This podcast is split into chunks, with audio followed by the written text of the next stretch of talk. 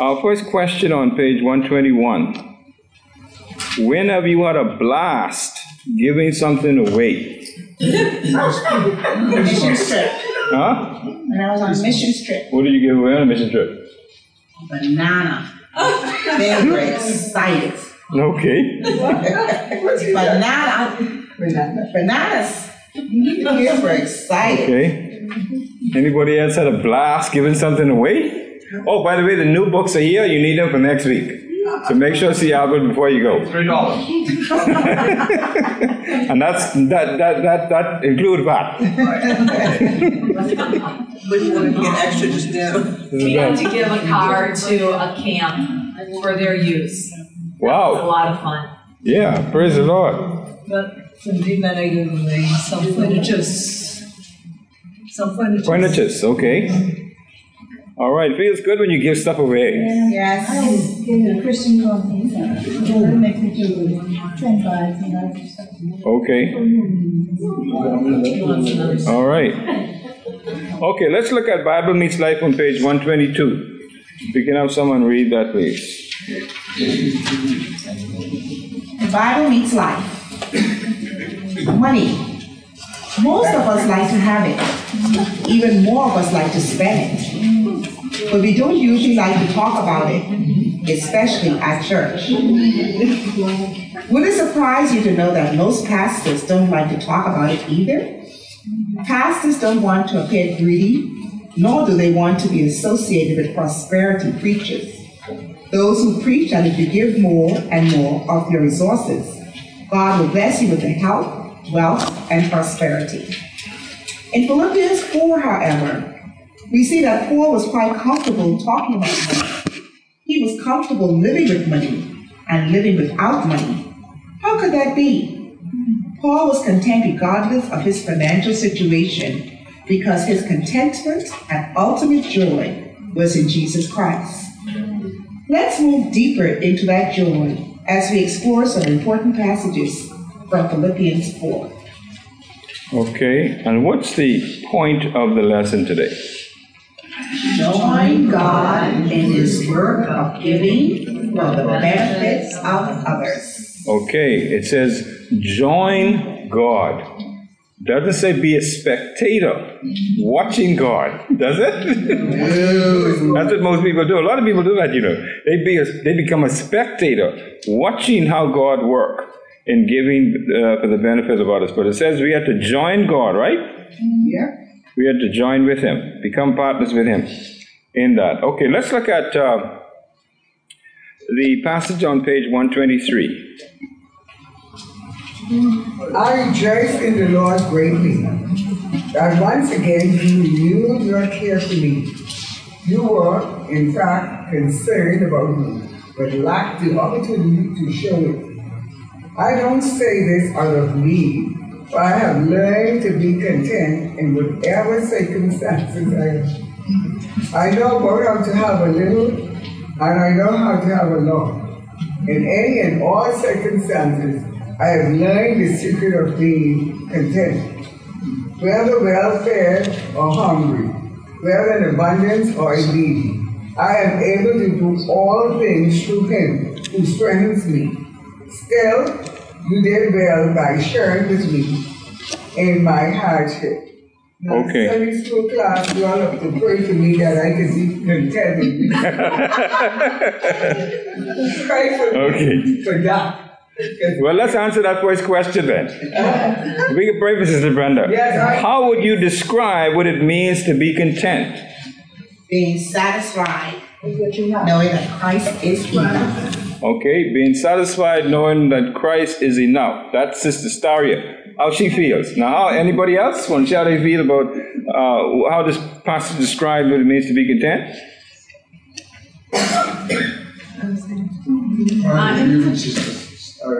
You agree with Sister Staria? okay. I, I was gonna say, I use the word satisfied as well with what I am and what I have, even in the secret, most inner part of my being, there's, there's satisfaction. Mm, okay. so we say satisfaction, it means with what you have, right? Mm, Trying. Okay, let's look at the paragraph beneath that verse then. Someone read that. Paul began this passage with an explosion of joy. I rejoice in the Lord greatly that once again you renewed your care for me.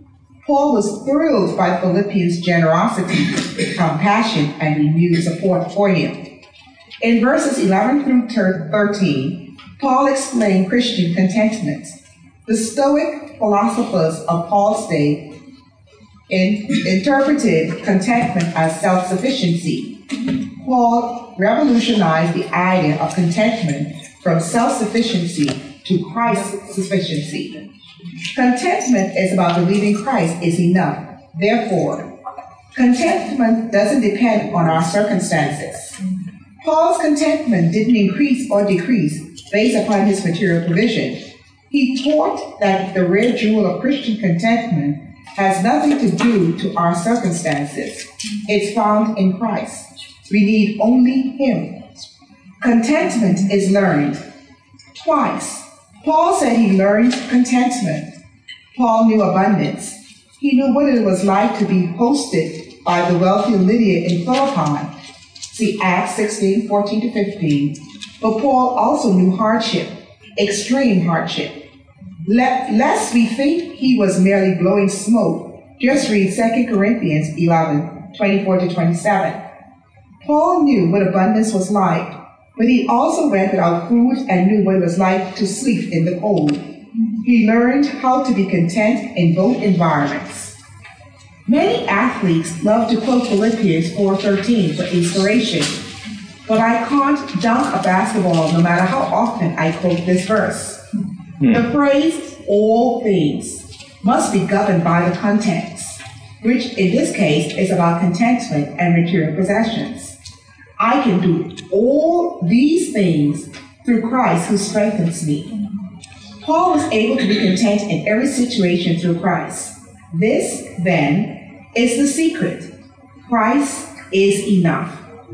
Paul wasn't preoccupied with his situation he was preoccupied with Jesus. When you focus on Jesus, you can be content. Okay, let's look at those two passages that I mentioned there.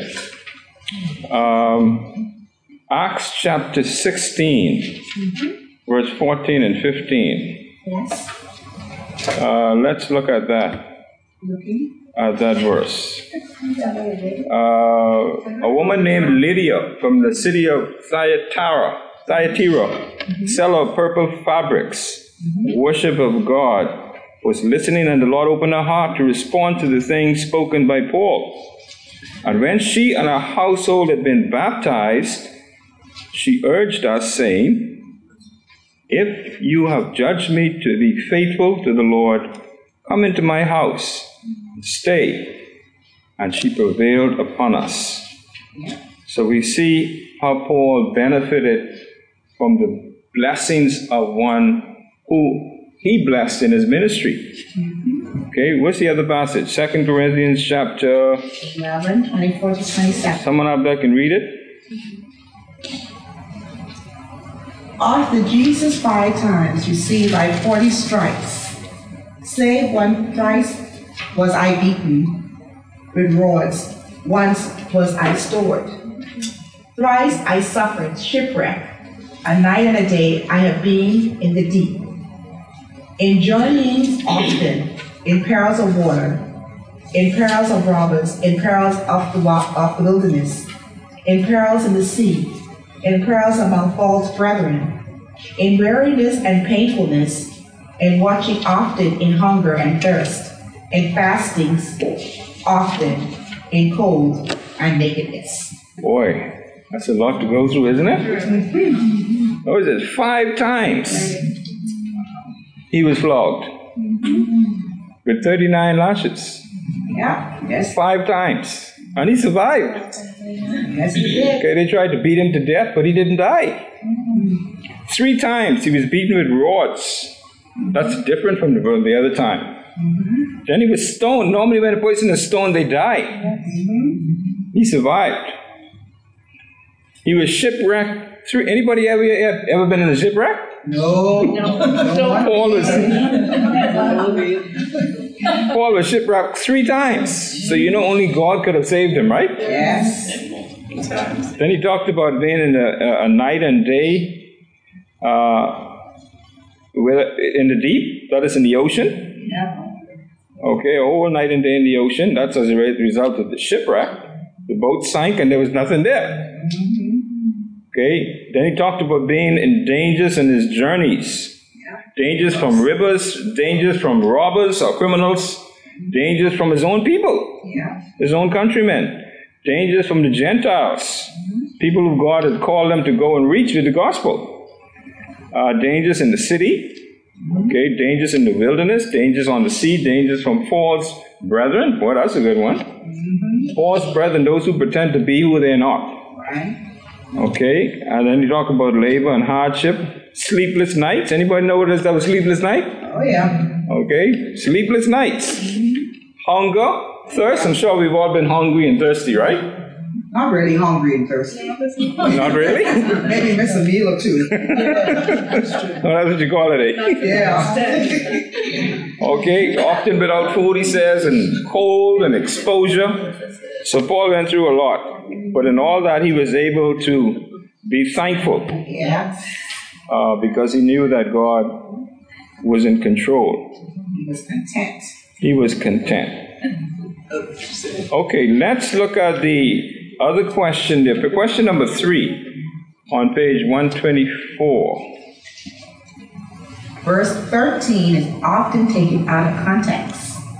How should we understand it in light of verses 10 through 12? I had a difficult time with that. Okay, we you have people to use that out of context a lot, right? Yes. When they go into one one example here was the athlete athlete. All right, you hear them talk about you know they can do all things through Christ. That's not uh, that's not what that voice is talking about. Right. You know, it's talking about uh, doing things in context. In context. Okay, Paul uh, in verse 13 is where we see that. Uh, this secret truth was and is reliance on Christ through relationship with Christ. Christ strengthens. The tense indicates a constant infusion of strength. The believer, through relation with and complete dependence upon the Lord Jesus Christ by faith, is able to do what he says uh, he can do. Christ is our never ending source of power for contented living. Context is supremely important here. Power from God comes within the will of God. In the ebb and flow of life, Paul found stability in the churning waters. He depended on God's power to sustain him while in the will of God. So, we can say, I can do all things through Christ who strengthens me only if we are in the will of God and totally dependent upon God. You can't do it if you use the words flippantly, like so many people do. Okay, so that's the secret to Paul being able to do so many things. Uh, and we saw what he went through. Many people have, if they'd gone through half of what Paul went through, they probably would have given up. Oh, yes. Notice the second paragraph on page 124. Paul was able to be content in every situation through Christ. This then is the secret. So now you got the secret. Christ is enough. Not Christ plus this and Christ and that or Christ plus this. Christ is enough. Paul wasn't preoccupied with this situation. He was preoccupied with what? With who? Jesus. With Jesus. His situations didn't bother them to the point where he got bent out of shape and got upset and no. He was preoccupied with Jesus. When you focus on Jesus, you can be content. Now you, now this here is when you were talking about the lordship of Jesus. This ain't no plaything here. You know, I just right here now, I Christ is enough. Mm-hmm. Where I eat, sleep, go, stay, this is the lordship of Jesus Christ. This ain't no play plaything here. So a lot of people, they could, like you said, they could say that, but it's the Lord of everything that you do. That's the only way you can say it. But that's what I'm saying. That he's Lord. I could, I can't. And no. Okay. Anybody else? Okay, as we continue with verse 15 to 18, we'll uncover more of what Paul found so admirable about the Philippians giving as a church. So let's look at those verses in uh, verses 15 to 18. You Page, Philippians know that in the early days of the gospel, when I left Macedonia, no church shared with me in the matter of giving and receiving except you alone.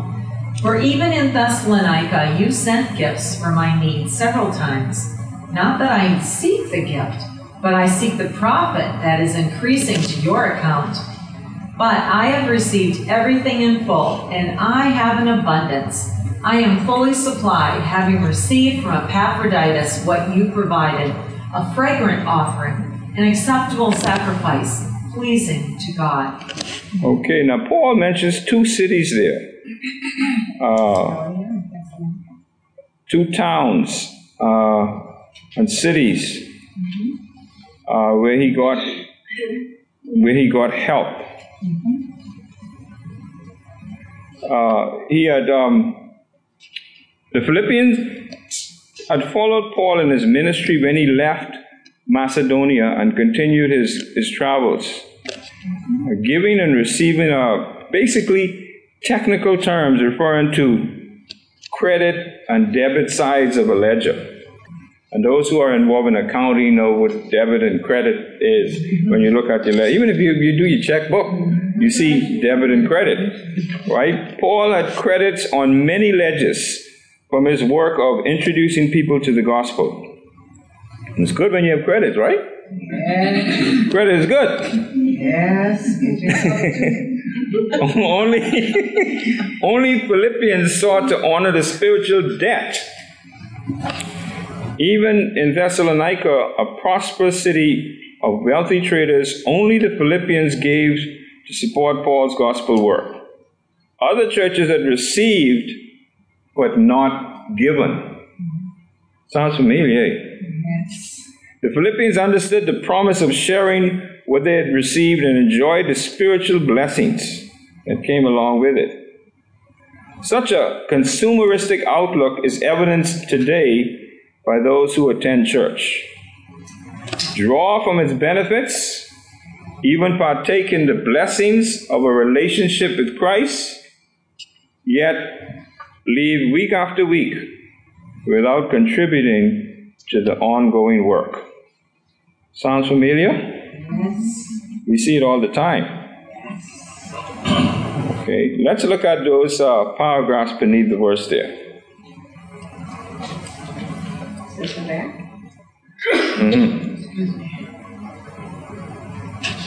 You me to read? Okay. Yeah, go ahead. Once we're content with our situations, we'll have freedom to give more freely.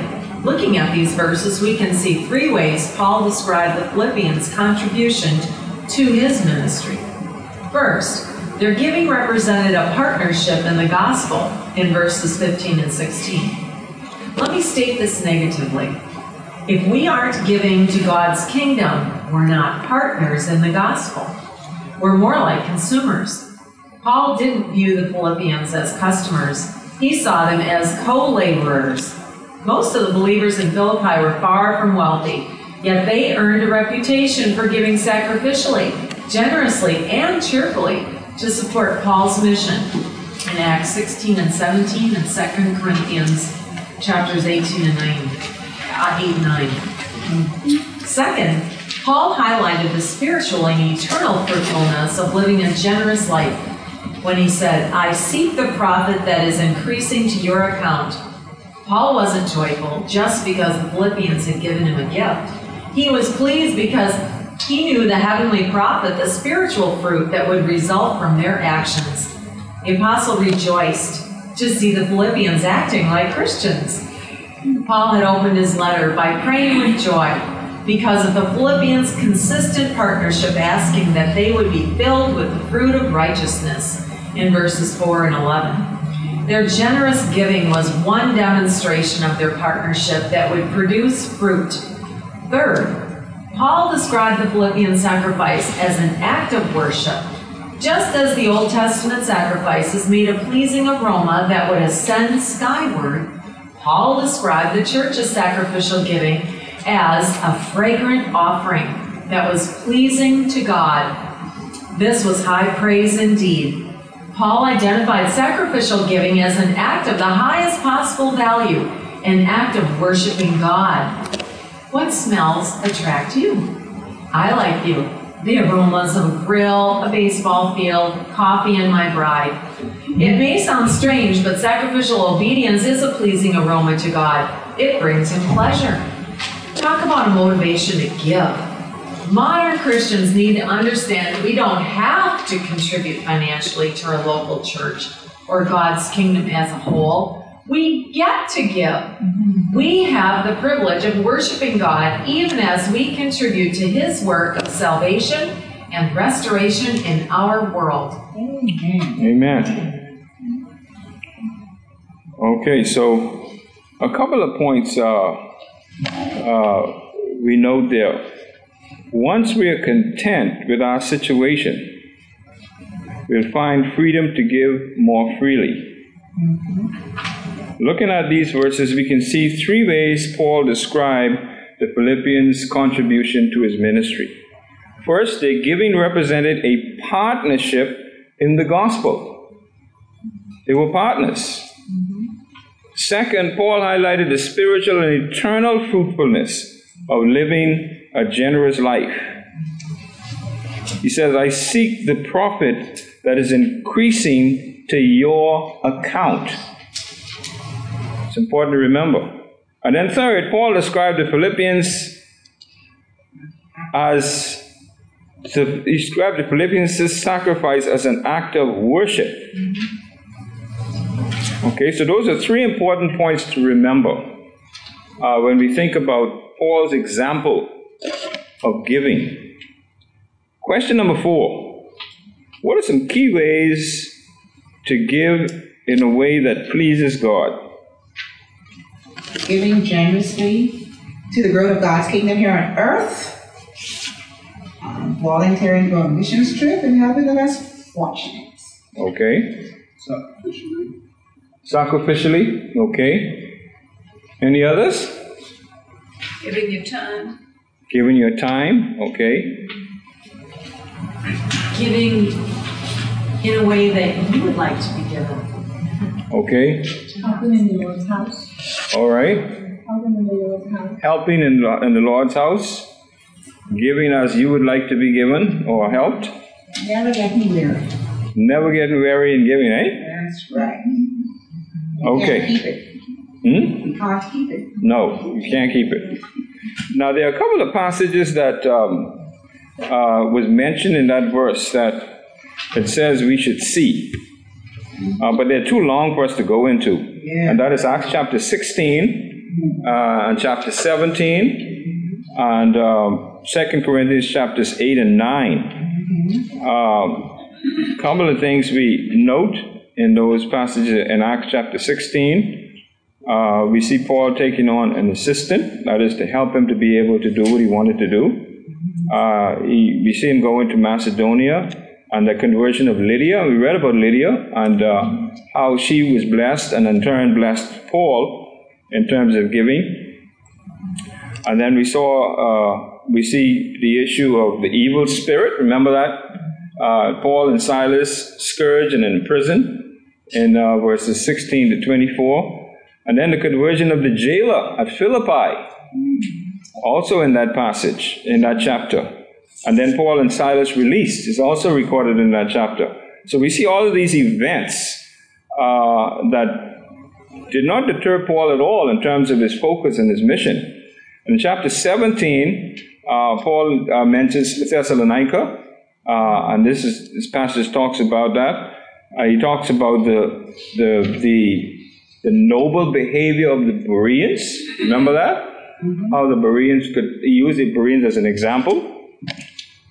And then you, that uh, that uh, dramatic experience Paul had at Athens.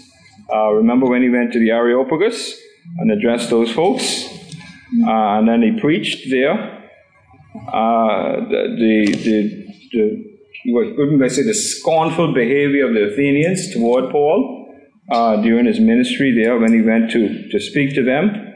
And so we see those in, in, in events in chapters uh, in Acts chapter 16 and 17. I encourage you to read those, those two, those four chapters because it gives you a lot of insight uh, in what Paul is talking about here in our study. Uh, so that could be a good assignment to do at home if you haven't done so already. When you look, when we look at these uh, readings and it says see so and so passage of scripture, it's good to look at it, to read it, see what it says, and how it addresses the issue at hand. Okay, as we conclude with verses 19 and 20, we'll find an incredible promise that offers the confidence we need to give in a tremendously joyful way. So let's look at that last, uh, those last two verses on page 126. And my God will supply all your needs according to his riches and glory in Christ Jesus. Now to our God and Father be glory forever and ever. Amen. Okay, last question. What sort of needs can we expect God to supply? All. All? All. That's what the verse says, right? All. Do we believe that? Yes, yes we do. All right, let's look at the passage. Beneath the verse. This magnificent promise and my God will supply all your needs according to his riches and glory in Christ Jesus. God uses the Philippians to, to supply Paul's needs. See verse 18. And now Paul assured them that God will supply all their needs according to his infinite resources. Obviously, we shouldn't treat God as an ATM machine, mm-hmm. something that only exists to feed our greed. But we can go to God to supply our daily needs Matthew 6, verse 11. Remember the secret to contentment Christ is enough. Once we know that secret, we'll be able to see the connection between financial support and genuine gospel partnership. We'll understand that giving is a way we can bear fruit, store up treasures in heaven, and worship God. And we know that when we live in such a generous and sacrificial way, we can trust God to take care of us. Continuing in verse 20, Paul rebounded with wholehearted praise to the Father. Now to our God and Father be glory forever and ever. Amen. This is the appropriate response to God, who has provided for our salvation and continues to sustain us spiritually and physically. God gave up His Son for our most desperate need. He provides for our daily needs and He gives us joy that can't be found anywhere else in the world. Therefore, God alone gets the glory. Paul bursts into praise when thinking about the glory of the Father. I can't help but admire Paul for this. He was in prison, yet his spirit soared with a heart full of praise. We don't need bigger houses or bigger bank accounts to soar in worship. We simply need a bigger vision of God we will soar too when we ponder anew what the Almighty can do, and what He has already and what He has already has done. So let's join in His work by giving what we have for the benefit of others. Amen. Amen. Okay. Um, there's an assignment there, uh, an activity there. Did anybody do that? Yes. do I need to ask? No. uh, let's look at the the. Before we get to that, let's look at the. Let's refocus on the final two paragraphs there, on page uh, 126. Says Paul burst into praise when thanking when thinking about the glory of the Father. Mm-hmm. I can't help but admire Paul for this. He was in prison, mm-hmm. yet his spirit soared with a heart full of praise. Mm-hmm. We don't need bigger houses or bigger bank accounts to soar and worship. What do we need? Bigger vision of God. A bigger vision of God. And it says, we will soar too. When we want, when we ponder anew what the Almighty can do. That's the words of a hymn, right? And what He has already done. So let's join in His work by giving what we have for the benefit of others. Okay, let's look at the, uh, that list, um, that activity list. It says, uh, list five things you need right now. Mm-hmm. Pray about, pray about those needs each day, mm-hmm. and then record how God meets each need when He does so. Now, you had this book from last year. Did you do that, and did you see anything happen? Mm-hmm. Anybody? Yes. Okay, Starry did. What'd you see? What'd you see? Huh? What did you pray for, and what God answered? My financial needs. Okay. So you had financial needs, you prayed, and God responded. Yes. Okay, was there any, anything else that you prayed for specifically and God provided specifically? Anybody else? I've had some cases that I've been dealing with like for many years, like 2008. hmm And so those got decided on and finalized. Okay, so you put them on the list as needs, Yeah. prayed about them, and God answered. Because to me, it's so stagnant when you can't move things along. So Okay. All right. so it was- Good. Anybody? You have more? Oh, I have a lot more. okay. okay, what else did you pray for? Prayed for a closer bond with my mom, and that has been answered. Okay. And um, still have one important one on the list, Quentin. Okay, so that ain't answered That- yet. that- no, that ain't answered. That's a long wait. wait. Okay. All right. Okay, anybody else? I pray that my children will be closer, get closer to the Lord. So they read their Bibles in the morning and let them be pray Okay. consistently. Was that answered? Yeah. Okay, good. Good. You, you heard that? Yeah, that's correct. Everybody heard that, right? Okay. Anybody else? That, that's the only one? So far. Okay, so you only had one uh, of the five. What you pray for? Okay. I pray. I pray every day for certain things, and at the end of the day, give God thanks. So I have a uh, an ongoing list. Okay. I pray for first of all, I pray for success in all that I set out to do that day, and I remember that as each thing is done, I said, Lord, it's all you're doing. Thank you. And so for me, it's an ongoing, it's a daily thing. Okay. Anybody else? You and I are Similar. Okay. okay, anyone else? I pray for the lost every day. The lost every day. Okay. They're members, that's still in progress. Okay. I think that's in everybody's family. Okay, look at that quote by Winston Churchill. You get the other part?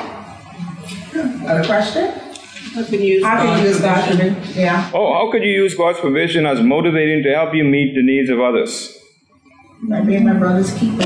Being your brother's keeper? Okay, when people hear about uh, how you are the need and you prayed and God answered, do you think that's a good motivation for them? Yes. Yes. So, Okay, but do we do that? Sometimes. Sometimes. You know, there are a lot of people who think that God doesn't answer prayer. They think that you just pray and pray forever and, and nothing happens. So it's a really good motivation for a person to hear that, you know, I had this particular need and I went before the Lord and the Lord answered my prayer. Because that would motivate them to do what? Praise. Not only to pray, but to do what else? Trust, trust To believe and trust that what they pray for, God is going to provide. Yes. All right, so we see how important it is to motivate people by letting them know that our needs are met, right? Yes. Okay, the quote by Churchill. You know, you're living by what we get. You make a life by what we get. Interesting. Very good. Okay, page 128. How would you give of your resources in order to join God in His work? Consider the following suggestions. Look for greed. Greed isn't an easily detectable sin. Pray to God as you look through your recent bank statements ask Am I trusting in money more than Jesus? Do money and possessions bring me more joy than Jesus? And then look for need. What need can you meet within your local church? Look for an opportunity to bless others and be an active partner in the gospel. And then look together. We can accomplish more for God's kingdom when we partner with others. As a group, find a way to regularly support and invest in a ministry that's changing lives and sharing the gospel in your community. I believe many of us involved in that now, right? Yes. Operation Inasmuch and Care Kitchen and Awana and all those other areas, right? Okay, last point. When you, you may be uncomfortable talking about money, that's okay. But don't let your discomfort prevent you from experiencing the joy and contentment that comes with joining God in the good work of giving for the benefit of others. Amen. Challenge for the week. Amen? Amen.